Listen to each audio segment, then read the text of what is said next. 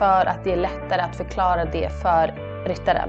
Ja, alltså hur det kändes och vilken känsla jag letar efter.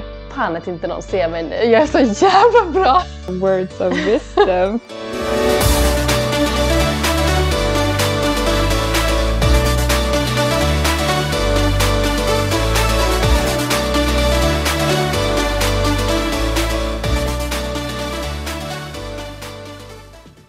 allihopa och välkommen till Söndagskaffe med Sofia och Denise. Ja, hej och välkomna. Hur står det till egentligen? Ja, det är bra. Men jag kan väl börja bara med att be om ursäkt på förhand för min, den här rösten som jag har. Jag tycker din röst låter bra. Det är väl mest ifall du får hostattacker. Ja, precis. Vi har som sagt båda varit sjuka hela förra veckan. Ja. Och jag blev äntligen frisk. Då fick jag gå tillbaka till att vabba. Mm. Så jag har vabbat idag. Idag är det ju fredag. Idag är det fredag, så att vi har också skjutit på den här inspelningen så länge vi har kunnat för att eh, bara för några dagar sedan hade inte jag någon röst överhuvudtaget. Nej, det låter som att du hade rökt på och eh, druckit whisky i typ 20 år. Vilket jag inte hade. Men så att vi har liksom skjutit på det här länge. Så att det här är det, är det bästa som man kan få.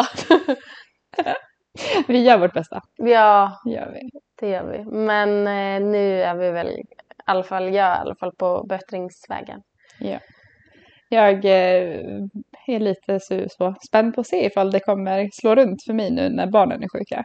I alla fall Vigdis. Henrik får bara tänder, men Vigdis blev ju sjuk igår kväll. Så att, eh, ja, är det inte det ena så är det det andra. Ja, Jag är glad att jag har bra tjejer i stallet. Ja precis. Och, och jag kan ju säga att eh, jag låg i feber hela förra veckan och eh, eh, hade ett helt stall att ta hand om själv. Vad var din eh, kära... Nej, jag hade ingen som kunde komma och, och hjälpa mig. Ehm, Så att så var det. Men det är inte synd om mig och jag ska inte klaga. Men ibland så är det lite kämpigt. Ja, ibland är det kämpigt. Det får man faktiskt säga. Jag vet inte. Vi är kanske inte någon av oss sådana som klagar jätteofta. Men ibland får man faktiskt säga att man har lite kämpigt. Ibland får man det. Jag kunde inte klaga för som sagt, jag hade hjälp i stallet. Så att eh, jag kände mig 100% bara lugn, Lugn, med att ja. eh, det var så här, så de få gånger när jag sover så mellan 10 till 12 timmar per dygn, då vet jag att jag inte mår bra. Småbarnslivet när man sover typ 6 timmar i vanliga fall. Ja, och jag är också väldigt sällan sjuk. Så det är Ja. ju, alltså, det är jag ju glad för. så. Ja, Så att, eh, vi kan se vad vi kan klippa bort ur det här avsnittet med diverse hostningar och nysningar kanske. Åh, gud. Ja, Mm. men eh, vad ska vi prata om idag då? Ja, jag vet inte. Tänkte vi inte prata lite? Vad tycker du? Men skulle vi inte prata lite om kanske eh, så omskrivet som då Jo. är, vad heter det? Vidareutbildning. Ja, vidareutbildningskursen vi gick på för två helger sedan. Ja. Vi kan väl prata lite om det och sen bara allmänt. Och så ser vi vart vi hamnar. Ja.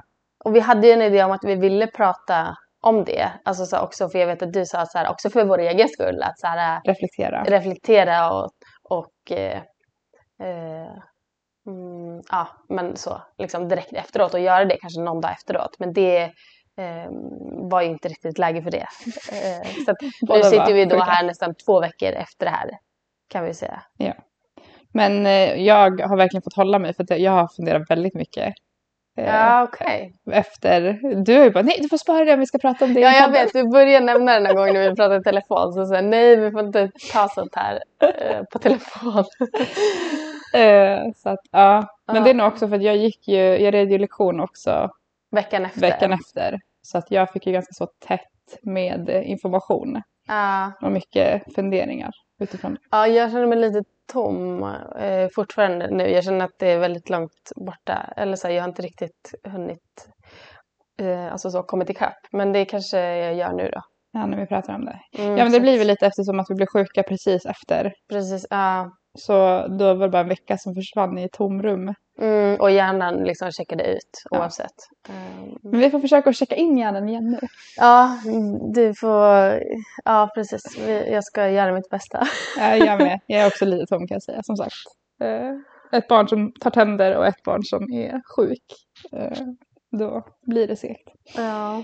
Men eh, vi kan väl prata lite om bara, ja. Vi var på, Berätta först eh, vad, vad vi var på ja. för någonting. Det var ju som sagt ett vidareutbildnings, en vidareutbildningskurs Ja. med Mette Manset för ridlärare och instruktörer. Ehm, Så alla som var där är ju utbildade ridlärare. Ja, eh, Eller jobbar som i alla fall. Ja, precis. Eh, alltså det är ju alla som, det är ju folk som har gått håller Mm. Som, eh, som var där. Eh, och också kan vi säga att, att eh, när man har tagit examen från håller så, så ingår man ju då i någonting som heter Felag Tamningamanna som är Isländska tränarförbundet. Och för att få behålla sin plats där så måste det gå ett visst antal vidareutbildningar varje år eller inom loppet av. Men inte in, inom loppet av tre år. Så, så kan det säkert Tror jag. vara. Jag har för mig att jag läste det där. Lite så regler på eh, hur det, Och hur det det är, ska gå till. det är ju för att behålla kvaliteten på undervisningen. Ja, och för att få ka- kalla sig ridlärare då. Ja. Vilket är ju bara jättesmart och kul också för oss. Alltså så här, tänker jag. Ja, det var ju, det var ju bara jättekul och Mm. nyttigt. Och det är ju som sagt viktigt att om vi, det är ju vi som ska se till att eh, kvaliteten på utbildningen bara blir bättre och bättre. Då gäller det att vi också checkar in oss själva. Ja, liksom precis. så. Och hela tiden ja, man tar till oss av ny information och allt sånt. Liksom. Precis. Så det börjar ju på fredag kväll. Då var vi på föreläsning. Ja, men det vi också kan säga var att själva helgen var ju, vidareutbildning var ju för eh, ridlärare. Så att kursens liksom, fokus var ju på undervisning Mm. kan man säga. Sen var det ju mycket man kunde ta till sig på andra sätt ändå, men, men det var själva huvudfokuset. Så vi var ju där först och främst som ridlärare, Lärare. som instruktörer. Ja, Eh, och vad, jag tror att vi kom nog inte igenom ens halva föreläsningen på fredag för att det var så mycket diskussioner. För jag tyckte att sen ja när jag det. klickade igenom eh, powerpointen så var det väldigt många så, sak, slides som vi inte hade gått igenom. Ja, Men eh, det var väl lite prat om det här med SLO, Social License to Operate. ja Och det, det, kan du det var förklara. Ska jag förklara det? Ehm, alltså grejen är att jag hade precis läst om det innan. För att jag såg att det skulle vara prat om det eh, nu på det stora mötet som ska vara med, är det inte Faye som har det? Faye eller Faith? Jag kommer inte ihåg om det var stora, om det var Faith eller Faye. Nej. Jag minns inte. Eh, borde vi kanske kolla upp men ja, ja. Eh, och då är det ju dels prat om det här med social license to operate. Det betyder att det finns ju egentligen ingen så, eh, hur ska man förklara det? Jag kommer bara ihåg liknelsen hon gjorde med det här med att jobba i kolgruva. Jag berättade det där. Jag kommer inte, det här kommer inte ens jag ihåg. Du ser, jag har redan checkat ut.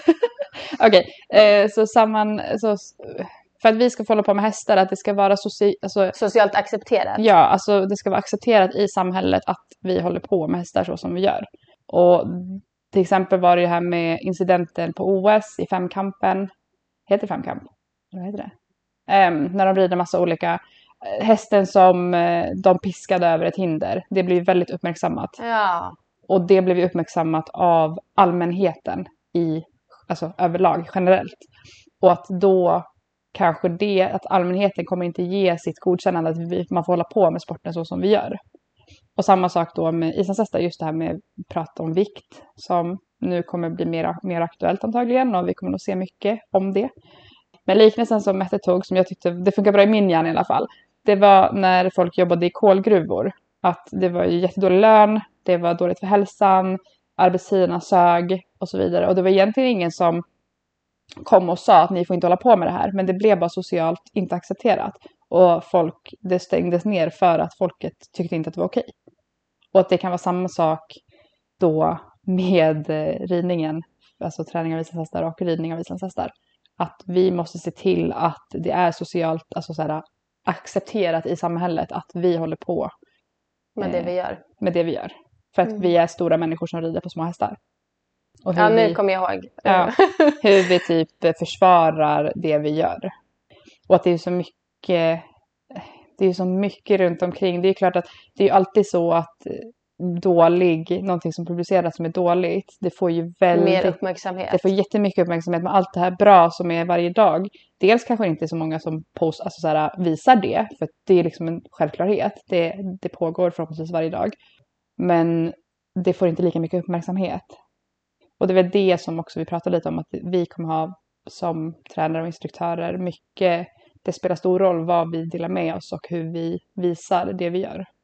Så. Ja, jag vet, alltså så här, vi kanske inte kom fram till någonting där. Alltså så här, det, det är svårt att komma fram till en slutsats om det, men jag tror bara att det var viktigt att man, så här, speciellt i en sån grupp med så mycket kunniga människor, att så här, först och främst lyfta det. För det är ju lite, alltså kanske lite känsligt ämne egentligen att prata om, för att det är ju alltså, svårt. Eh, men att, att bara ta upp det för diskussion och att folk där ändå, jag upplevde att gruppen var ganska öppna med att bara säga hur de upplever det. Eh, och att vi liksom i det arbetet som vi har då, som ridlärare och tränare eh, bara börjar med att i alla fall diskutera det är mm. ju en början på någonting liksom. Ja, precis. Och, och, och få eh, också att det fick ju oss, tror jag, alla att så här, tänka över, rannsaka sig själv, tror jag. Mm. Ja, Jo, men det var, det var ett ganska stort ämne som, som du säger, var bra att lyftas och som behöver lyftas. Alltså det är nog lätt att eh, här, sticka huvudet i sanden lite. Ja, men det är det jag menar. Att det är liksom, saker. Uh. Men vi måste nog bara inse att det, vi har ganska mycket jobb framför oss. Även fast det inte känns så just nu. Det känns som att det kanske är jättelångt borta. Men jag tror att nu är det viktigare än någonsin att bara prata om det och att försöka att eh, Ja, bara man börjar tänka på det så tror jag att det gör att man har det med sig, alltså med sig det lite grann. Mm. ja. Utan att göra jättestora förändringar. Eller liksom så, men, men att så här, nummer ett att bara börja tänka på det och reflektera över sig själv. Liksom, tänker jag. Vad pratar, alltså jag tror, det känns som att vad kom vi igenom på föreläsningen? Det var väldigt mycket prat om, eller det var ju prat om lite så olika situationer som folk har hamnat i och hur man kan lösa det ja. på olika sätt till exempel. Eh, och som sagt, det här var ju för instruktörer och eh, vi pratade ju med varandra som instruktörer. Så ja. det var ju liksom, vi delade med oss av eh, erfarenheter på jobbet så att säga. Eh, vilket var jätteroligt. Och det var kul att höra andras reflektioner och saker som de kanske hamnar i. För att det tyckte jag kändes lite annorlunda, eller jag kan bara prata för mig själv, men jag bor ju ute på landet. Varpå de flesta som var där bor ju i stan och är runt så hästföreningar. Så att det är ju stallområden och det är liksom, de har ridskola och det är stora grupper. Och... Det är en väldigt annan typ av miljö än vad vi, ja. båda vi har. Precis, så att där kändes det som att de kanske stötte på andra problem som inte vi, vi har alls. ja, precis, jag tror att det var lite skillnad. Så att det var många saker som de, prat, liksom, de tog upp som jag känner att jag kan inte jag känner inte igen mig i det, men jag kan ju tänka hur jag skulle lösa det om jag skulle hamna i den situationen. Förstår du vad jag menar? Mm. Um, så det tycker jag var intressant. Det var kul och liksom, det kändes som att de lever lite annorlunda än vad vi gör och har kanske en annan... Ja, så är det ju verkligen. Uh, så. Det, och det kommer ju upp andra typer av ja, problem då, eller vad man ska kalla det. Precis. Vi pratade väl lite om, för nu kommer jag tänka på den som hon pratade om att eh, en elevs häst, hon, eleven i, i själv, sig själv var ganska rädd och hästen eh, började vända, alltså vända om och springa ja, tillbaka. Ja. Och lite om det. Och då kom vi in på det ämnet med hur vi beskriver hästen och hästens känslor och Ja just det, vi pratade lite om, eh, om eh, vad som kan vara problematiskt med att förmänskliga hästen. Precis. Eh, det vill säga att ge den känslor som eh, vi är inte helt säkra på att den har. Precis, eller bara generellt saker som faktiskt en häst inte är kapabel till att... Det också. att den, men han försöker, försöker alltid göra så här. Eller han, han är alltid så när vi åker till det här stället. Eller förmänskliga hästen och ger den känslor som den ett inte kan ha för den är inte kapabel till att tänka. På det så, viset? Precis, för den är inte tillräckligt så, kan inte tänka i framtiden.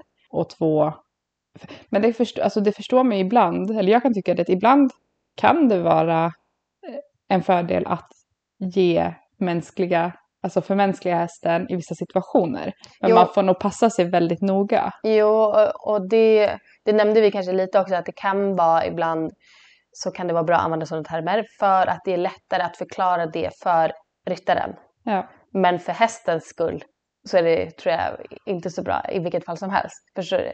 Men för att kanske nå fram till människan så kan det vara lättare att förklara på ett visst sätt. Mm. Men där har vi ju, alltså där, det är väl det som är kanske svårt med jobbet som eh, instruktör. Att vara tillräckligt, alltså respektera hästen och vet, vara hästen rättvis samtidigt som du måste förklara på ett visst sätt för en människa så att den ska förstå. Att där kan det ibland krocka och det är det som var utmaningen som instruktör liksom, och ridlärare ja, kan, kan jag tycka. Eh, och som sagt, man måste nog vara väldigt ödmjuk i det hela. Både gentemot hästen och ryttaren. Ja, det är inte lätt. inte alltid.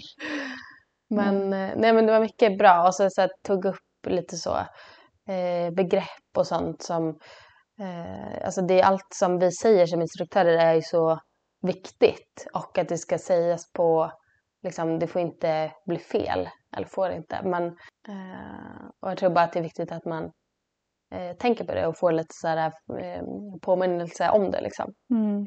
Men det ska jag också på tala om det att eh, viktigt vad vi säger och dels hur vi tolkar saker. För det pratar vi också om. Nu var det ju så att eh, åtta deltagare kunde komma med häst. Och redo lektion eh, var resten tittade på och liksom tog del av hur Mette undervisade och varför hon gjorde det hon gjorde. Och sen så fick man komma med egna idéer och så vidare. Och, så vidare.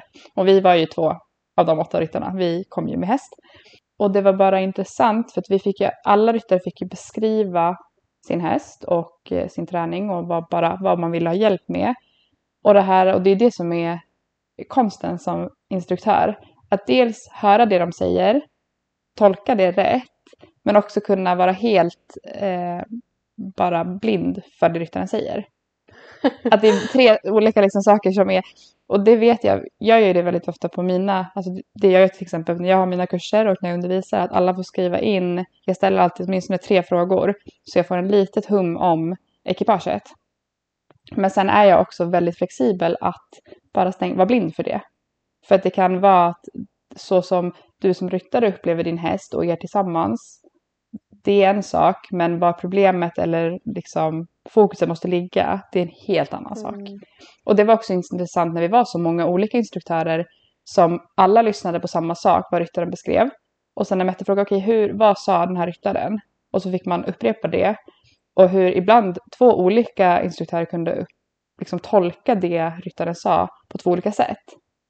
Som till exempel, jag kommer ihåg när Telma red, då var det en som uppfattade det hon ville ha hjälp med var att få hästen mer framåt och mer glädje, liksom mer framåtglädje inomhus. Medan en annan hörde att ja, men hästen är lat och hästen är så här och så här och så här. Och då ehm. blir det en väldigt stor skillnad på vad man sen går vidare, alltså vad du som instruktör då lägger för fokus för eleven när du går vidare med det. Liksom. Precis. Det kan ju bli väldigt två väldigt skilda saker. Liksom. Precis, och det som var så roligt i just det tillfället tyckte jag, det var att Mette uppfattade det hon sa precis så som hon sa det. Medan ryttaren menade det så som den ena instruktören Hade uppfattade. tolkat det. Ja, precis. Så att, och det är därför vi måste vara lite, alltså vi så tryckte på det, att vi måste vara lite blinda för det ryttare säger. Och det är som vi, jag vet, vi har eh, pratat om tidigare när man får en häst i träning, att så här, det kan vara bra att få en bakgrund. Men man tar inte med man så... Nej, man får ta det med en nypa salt. Ja.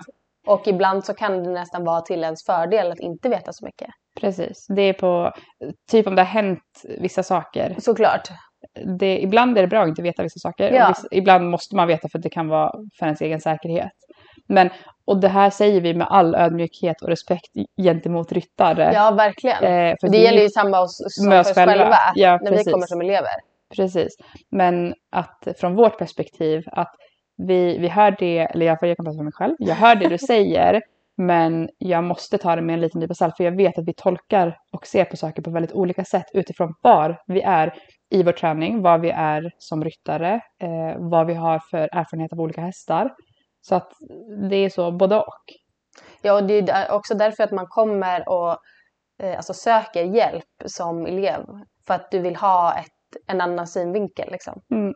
Och ny, eller nya infallsvinklar och, och, allt det. Liksom. Ja, för det är ju också lite, och det känner jag framförallt. Jag åkte ju med Roker som är min, liksom, så, nummer ett, min häst som jag har haft i väldigt många år. Eh, och det sa jag väldigt ärligt att jag är nog hemmablind. Och det är därför jag vill bara höra vad du ser eh, och hon provade honom. Och bara vad känner du? För jag vet ju att jag tar det på ett sätt och jag lägger säkert fokus på vissa saker. Så jag missar kanske tio andra saker som jag borde lägga fokus på. Så det, ja, det är, väl ju... speciellt så med sådana hästar som, alltså som han då, som man har haft länge och som är, alltså han är ju vad du är. Ja. Förstår du vad jag menar? Gud ja.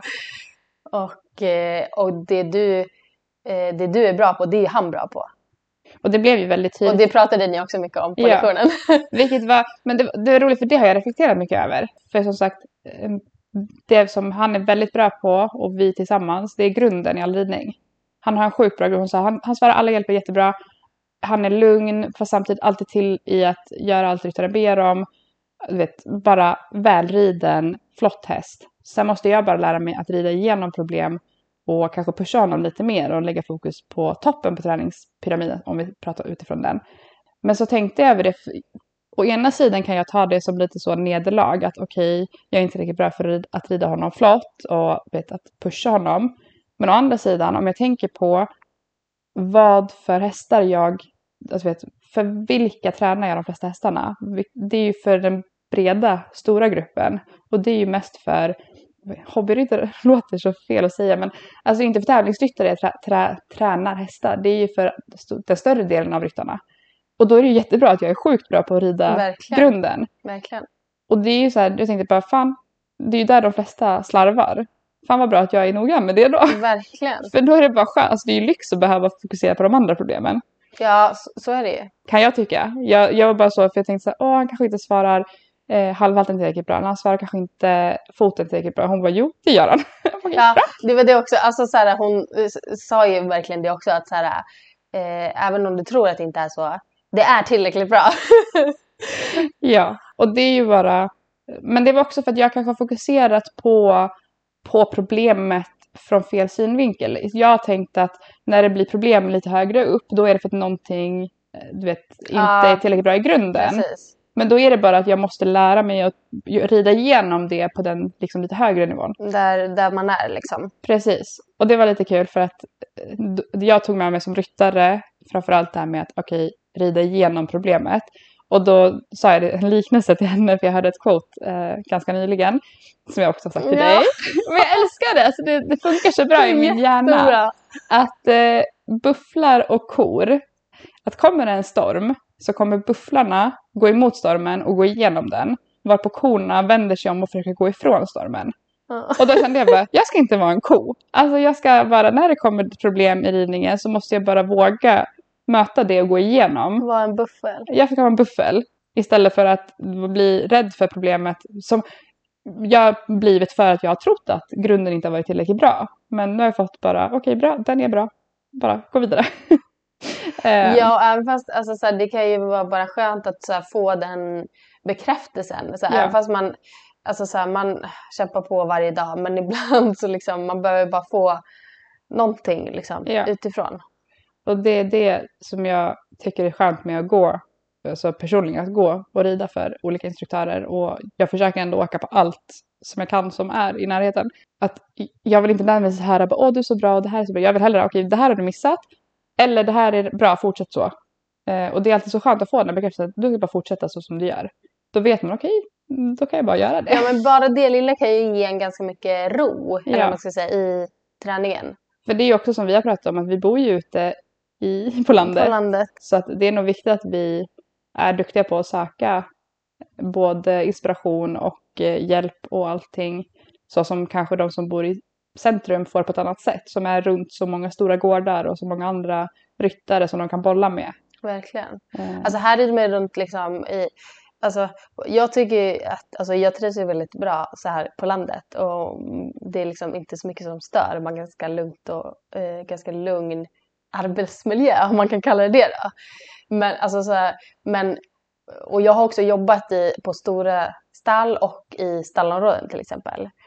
Och eh, alltså det kanske bara någonting eh, som ligger hos mig. Men jag kan tänka ibland när jag rider runt här att fan att inte någon ser mig nu. Jag är så jävla bra! Alltså Ja, den, den, den har ju inte jag, jag har ju svärfar som står uppe i fönstret och så. Ja. Ja, han såg bra ut, ja flott. Man bara, ja, tack. Och jag vet inte, men eh, och samtidigt så kan det också vara att du tränar en, en häst i ett stallområde bland massa folk och, och det är skitkul när du kan glida förbi på den bästa hästen som har ett bra moment. Men när du De där tre andra som de, kanske inte är lika. precis, när du kanske har problem eller det kanske inte ser lika bra ut eller hästen är på en, ett stadie i träning som, som är lite kämpigt liksom. Då kanske inte är lika kul att, att eh, folk sitter i kafferummet och sneglar på det. Liksom. Så det är väl både och. det är plus och minus med alla. Men där tänker jag ändå att där är vi ändå duktiga, att vi hela tiden försöker att hänga med och söka hjälp vad vi kan och så vidare. Eh, Ja, precis. Och som min häst som jag åkte med, hon är ju lite yngre så hon har inte faktiskt inte åkt sådär jättemycket. Hon var ju skitduktig. Hon har åkt en del men kanske inte, alltså så här, det är inte som att det är på rutin att vi åker iväg och jag är eh, liksom kräver av henne att hon ska vara precis som hon är hemma. Så. Eh, men eh, alltså, hon är ganska cool och trygg i sig själv ändå. Så att, eh, men eh, det gick eh, allt bra ändå. Hon var fin, jätteduktig. Ja, och som första lektionen till exempel, då fick ju eh, jag fick egentligen göra allt på den lektionen är det svåraste, alltså allt som det hon har som svårast för. Ja. Och det, alltså såhär, det var ju jättebra träning. Men man kände sig lite, efteråt så kände man sig lite eh, typ överkörd. Eller förstår du jag menar? Att man bara såhär, och, med, och det är också så med grejer som, alltså när du ska bli bättre på saker och lära någonting nytt, det kommer vara obekvämt. ja, gud Och ja. det förs- försökte jag tänka mycket på efteråt. Att så här, jag sa det till Mette dagen efter också att jag kände att jag fick massa input men jag kände kanske inte att jag kom igenom det. Men jag känner att när jag får komma hem och öva på det eh, hemma i min miljö så kommer jag fatta det. Men det kände jag också att det var lite och där tror jag eftersom jag redan uppenbarligen var sjuk redan under helgen så var det inte så konstigt att jag kände mig seg. För jag kände mig sjukt bakom flötet eh, i det vi gjorde, även fast det var sjukt nyttigt och det, vi kom igenom rätt bra. Men det roliga var för sen som du säger, sen när man väl kom hem, du vet efter de lektionerna plus eh, Tony veckan e-, efter så har jag en helt annan häst nu än vad jag hade innan det. Och man bara får vara hemma och jobba i lugn och ro Jo, och men så- smälta. Så tror jag också att så här, det, det kan ändå skilja sig lite. Alltså blir det för mycket, att det blir för svårt till exempel. Då, eh, då blir det ändå inte bra. Nej. Men är du precis på gränsen till tillräckligt förstår du vad jag menar? Ja. Eh, Men då, det är ju som med, det är som med hästarna, att du får ju ja, i, när de är rädda, att du kan ta ut dem i ett visst läge av att de är rädda men de får inte få panik. De måste fortfarande vara i det läge var de kan lära. Har de panik så kommer de inte kunna lära. någonting. samma med oss, att blir det för svårt så kommer vi bara, bara snurra i huvudet och så kommer vi inte fatta någonting. ja, precis. Men det här var väl äh, precis liksom på gränsen. Men liksom vi, hon satte oss i alla situationer som jag kanske alltså till vardags undviker eller förbereder otroligt noga för att de ska gå bra. Mm, och nu eh, blev det bara, gör det här nu. Liksom. Men då fick man också på ett kvitto, okej, här ligger vi just nu i det här. Och, och det var också med vissa saker att hon bara, okej, men det här funkar kanske inte riktigt på det här sättet. Liksom, så, för att det såg hon också. Ja, men det är ju alltså allt som är eh, nytt och det kommer ju vara lite konstigt till en början. Ja, och det var det som var, alltså som, om man nu tänker utifrån, för nu var ju du där som ryttare och instruktör. Mm. Du red ju för Mette, så att det, var, det är ju tre parter. Alltså när man rider kurs eller lektion, det är ju tre parter. Först ska ju du förhålla dig till hästen, sen måste instruktören förhålla sig till både hästen och ryttaren. Så det är ju en ganska så komplex eh, kombination. Såklart. Så att det, ja, det Men nu i det här, alltså så här, både du och jag känner ju Mette och Mette känner ju oss. Mm. Alltså så. Men hon har ju inte sett några av våra hästar tidigare. Liksom. Nej. Det var också därför tycker jag här, det var kul att vi kom med, och alla överlag kom med väldigt olika hästar på lektionerna, vilket var superkul. För vi hade det var ju egentligen bara Rokur och en annan häst som var så lite längre komna. Alltså, Rokur, Lite äldre. Liksom. Ja, Rokur var ju äldst och kanske mest tränad. Och sen så den hingsten, Telmas häst. Ja, och Fredrikas häst också. Ja, fast han är ändå bara sju tror jag. Ja, men han är ju väldigt, väl, Väldigt alltså, du vet, vältränad, ja. vältränad. Men det var, folk kommer hästar på liksom alla möjliga, alla möjliga träningsstadier. Stadier i livet. Ja. Ja, så det, var- det var också kul för oss som fick sitta och titta liksom. Ja, för det tyckte jag, alltså vi fick ju svara på frågor innan det här, eh, den här kursen. Vad, lite olika frågor. Och till exempel så här, vad kan du tycka är svårt i undervisningen? Eller vad skulle du liksom vilja få en bättre lösning på? Och det var ju olika saker som vi svarade allihopa säkert. Men jag tyckte det var så skönt att se som till exempel med Fredrikas häst. Som både ryttaren och hästen är sjukt bra. Alltså hon har ju gått holar och han har varit tränad av henne i hela sitt liv. Så att han är sjukt välutbildad. Hon är sjukt välutbildad och Men hon är duktig. väldigt teknisk. Hon är duktig. jätteteknisk. Eh, det var så kul att se, för jag kan tycka det är svårt att undervisa sådana ekipage. För att jag är alltid såhär, gud, det känns som att man måste uppfinna hjulet för dem. För att de kan ju allting. Men så så skönt att se Mette gå tillbaka ganska grund, alltså grundsaker. Och att kunna jobba på, okej nu ska vi bara göra det här bättre. Det var så här, ah, det var som en bekräftelse att det är okej. Alltså du behöver inte uppfinna hjulet för eh, sådana ryttare och alltså sådana ekipage. Nej, precis.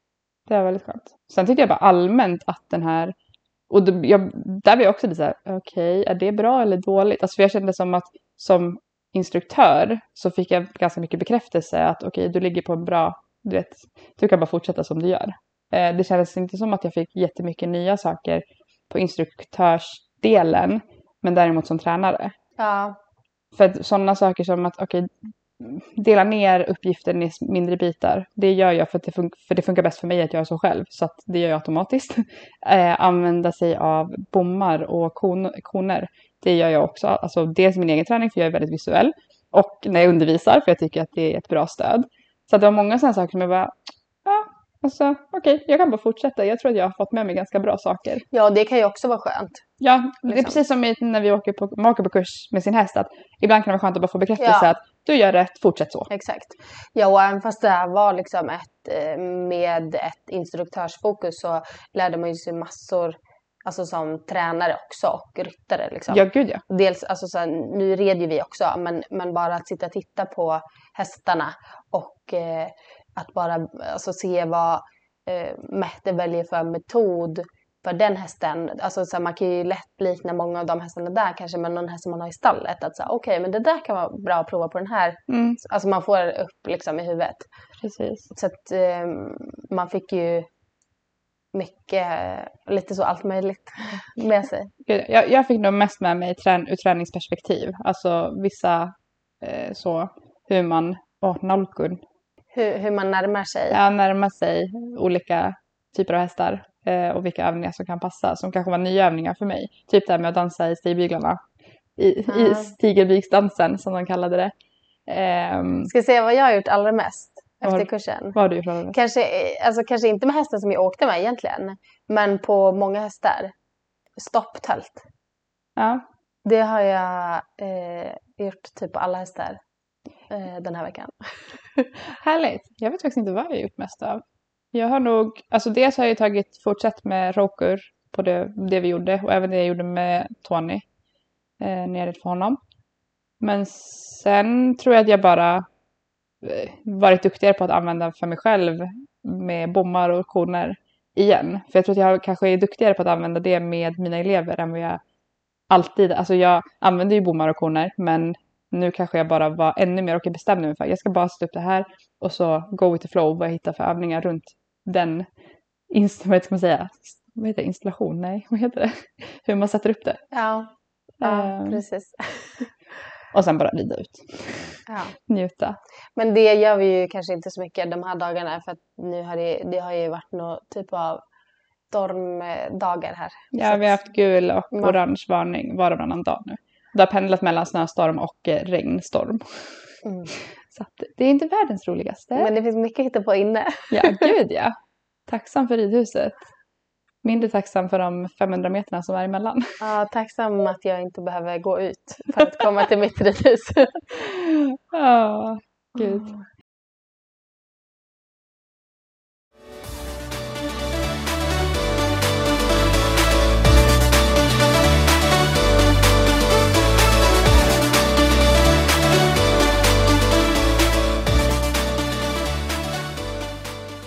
Okej, okay, jag har en fråga. Ja kör.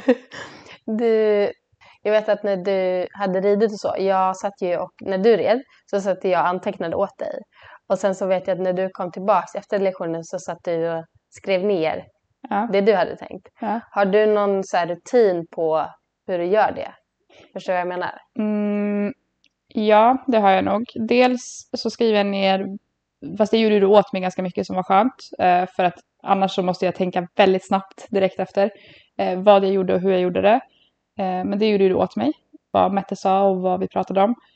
Men det som jag också gör är, jag skriver ganska ner känslor. Alltså hur det kändes och vilken känsla jag letar efter. För jag hade det väldigt tydligt i kroppen, som när vi gjorde att jag skulle tänka att jag skulle stoppa honom i traven men det blev bara en halvhalt. Alltså min kropp skulle tänka stopp men jag gick inte hela vägen ner till en halt och sen fortsätta. Och jag fick sån sjuk känsla för bakbenen i den övningen som jag inte har känt, alltså inte på samma sätt har känt förut.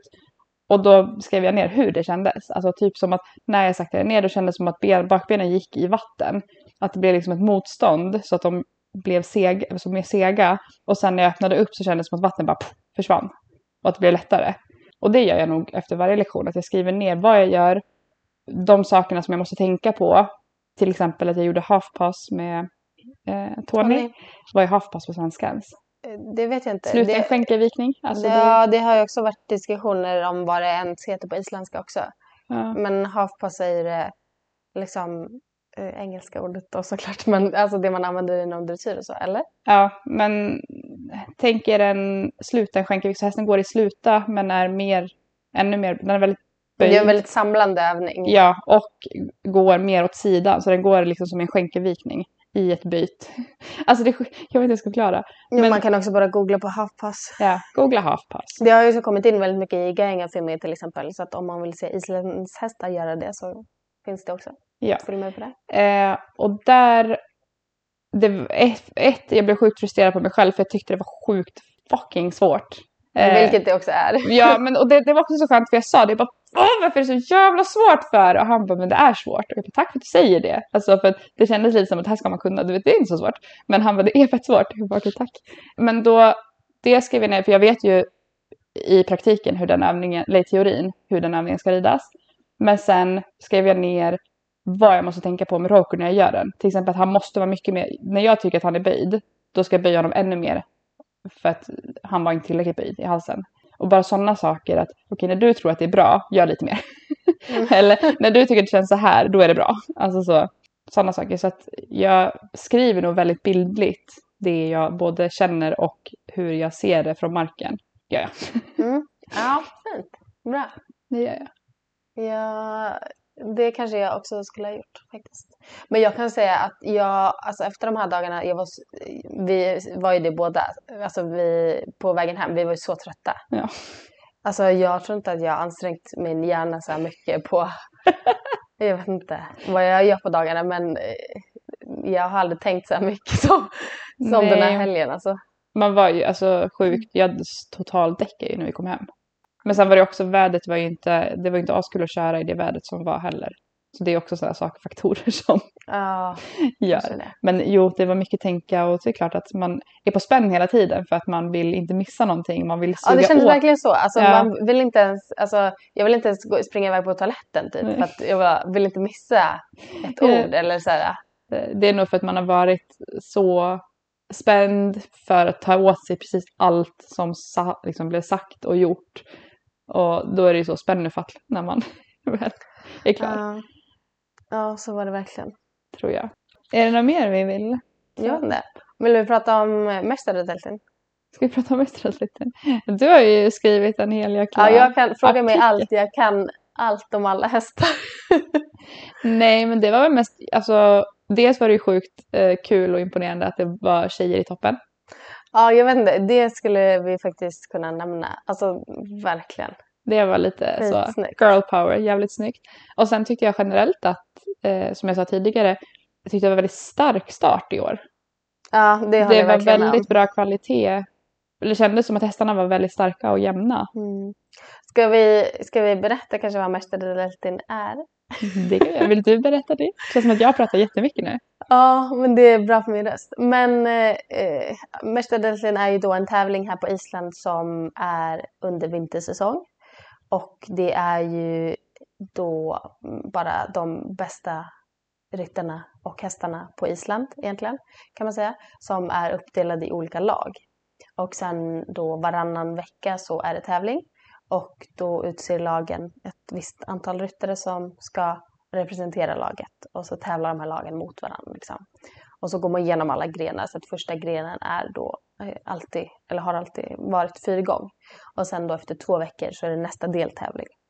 Och eh, det är väl, alltså det är en ganska stor grej här på Island när det börjar för att det blir en väldigt alltså ett snack liksom. Precis mm. som när fotbollssäsongen drar igång liksom.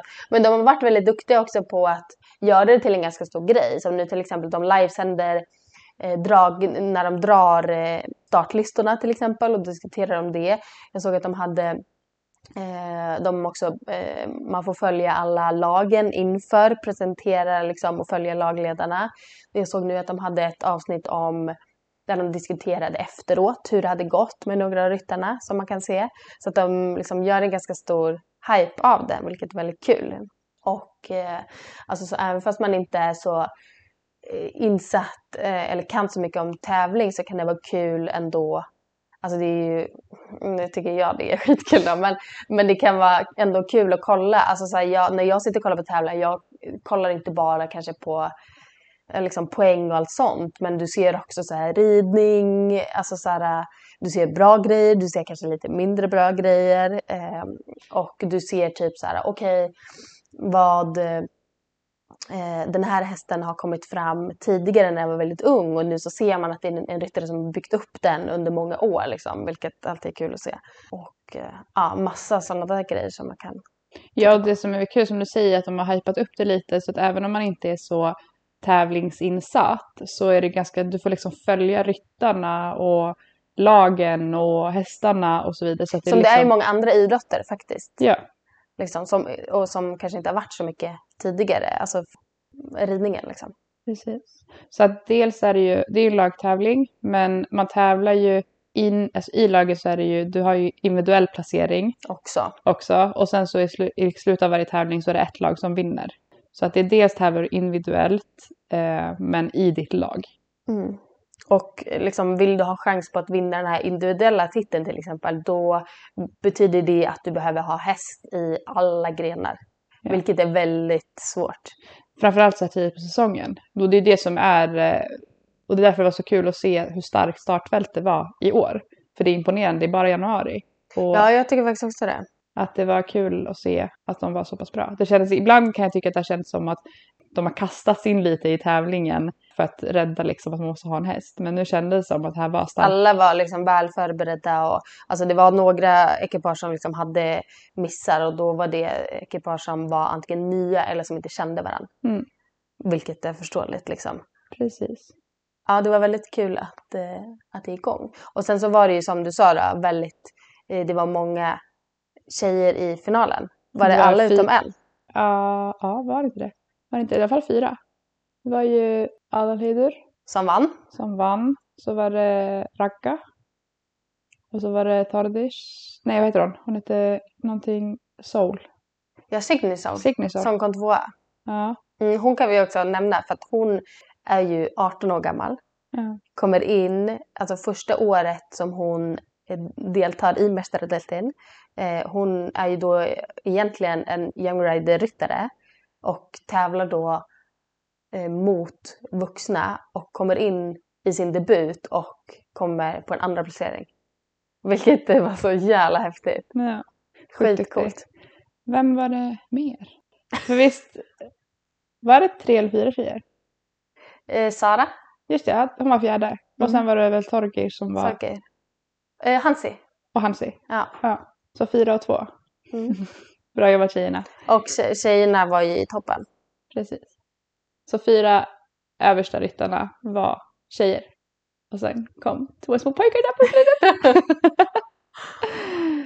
ja. ja, nej det var jättekul att, att se. Och speciellt då hon unga tjejen som kom in och gjorde bara hur bra som helst. Ja. Superhäftigt. helt okej debut. Kan hon leva på ett tag. Mm. Helt Och, okej. och det är ju då för de som kanske är insatta så är ju det eh, lilla syster till Hanna Magga och Ausmunter eh, Snorrason. Så att hon eh, har, är ju i, i en familj som, som är och lever i det här liksom. Men, eh, och, och dels så att hon bara går in och slår båda sina syskon liksom. Precis, det var snyggt jobbat. Ja, nej, så det, det är kul. Och sen så nu nästa vecka så är det ju T2. Yes.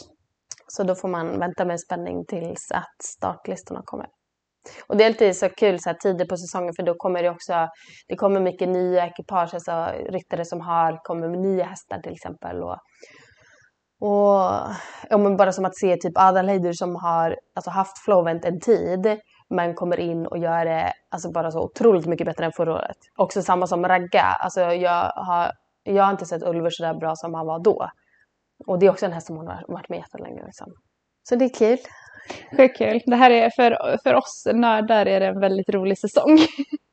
Ja, det är superspännande. Mästaradelten börjar. Mm. Och någonting som också är kul är ju eh, som, jag vet inte om det är inför varje tävling eller hur, eh, hur det är, men du kan också köpa det in i tävlingen. Ja, och det var det ju en som gjorde nu. Precis. Som också det gick jättebra för. Ja, väldigt bra. Faktiskt. Eh, Så att du kan då köpa en plats i Mästaradelten, alltså egentligen köpa en plats i startfältet för att tävla och då tävlar du inte något lag utan bara för din egen skull egentligen. Ehm, ja, det var ja, jättekul att se henne också. Hon var så, var så glad då. Men det var också, Nej. gick jättefint. Ja. Det är ju ett sto som hon har haft. Och liksom, Länge, ja, Ja. precis.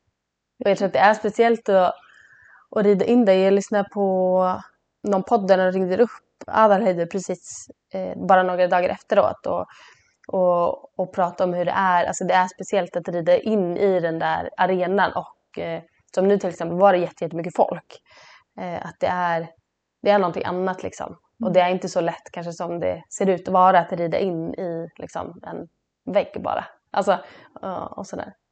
Men det var också, tycker jag, på tal om det med mycket folk, det är kul att se att det var så mycket folk. Det kändes som att, för det är en så stor del av hästkulturen här. Det är liksom Mästaradelten, då är det full späck, alltså du vet, läktarna är fulla. Och så det var ju nu efter det har varit covid och all skit, så det är så kul att se att det är så igen. Att det är tillbaka.